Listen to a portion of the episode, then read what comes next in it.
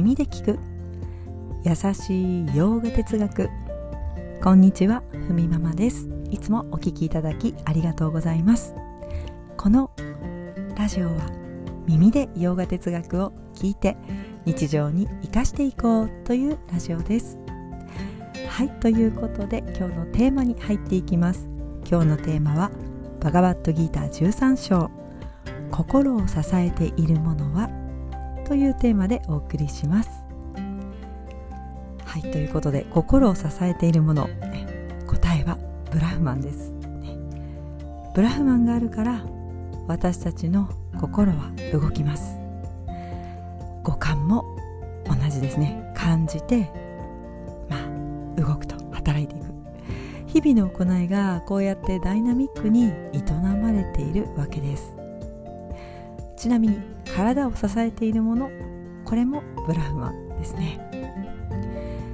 心は目には見えないけどないとは否定できません。ね様々な変化がありますよね。喜びとか悲しみとか時に苦しくて辛さを感じたり。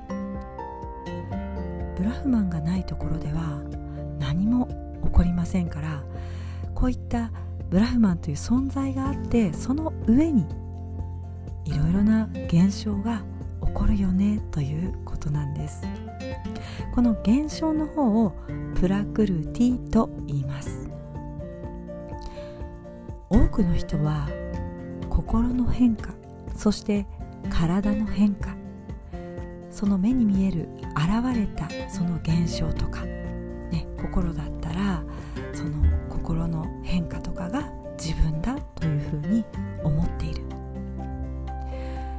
現象は生じたら変わっていきます、ね、限りあるものですよね。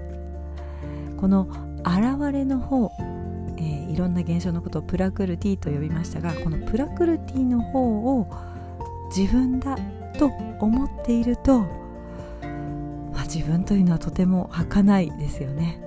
だっていつも変わるしその変わったものが自分だと思っているとそれにこう振り回されているようにも時に思うわけです。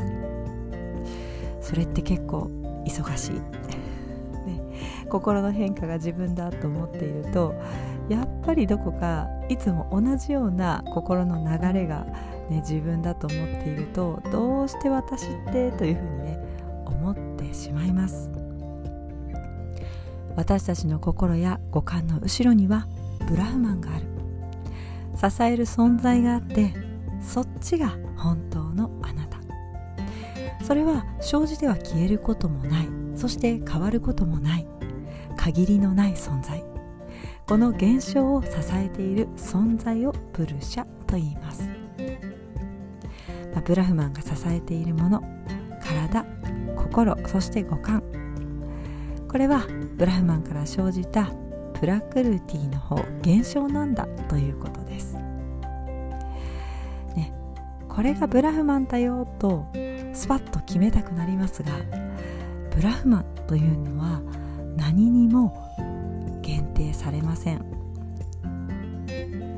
ね、バカバットギーターの勉強に集中しなければいけないのにね終わったらあれしようこれしようなんて思いながら集中できず進まない時もあります。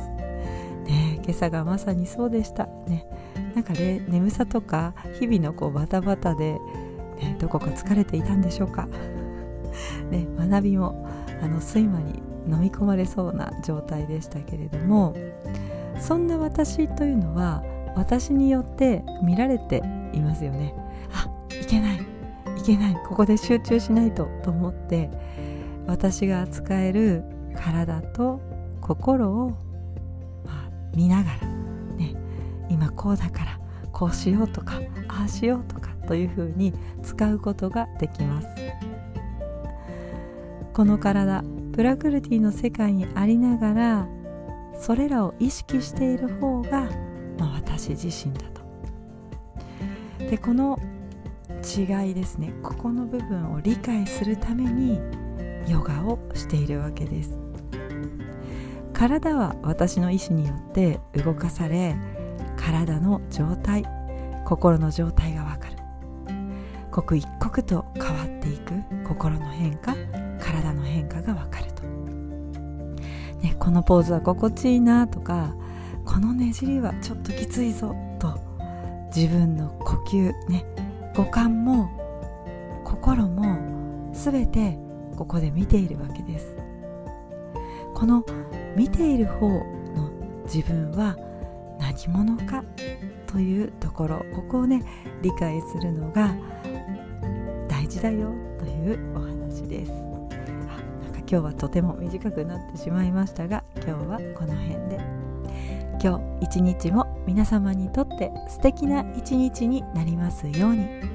耳で聞く優しい洋画哲学ふみままラジオご清聴ありがとうございました。ナマステ。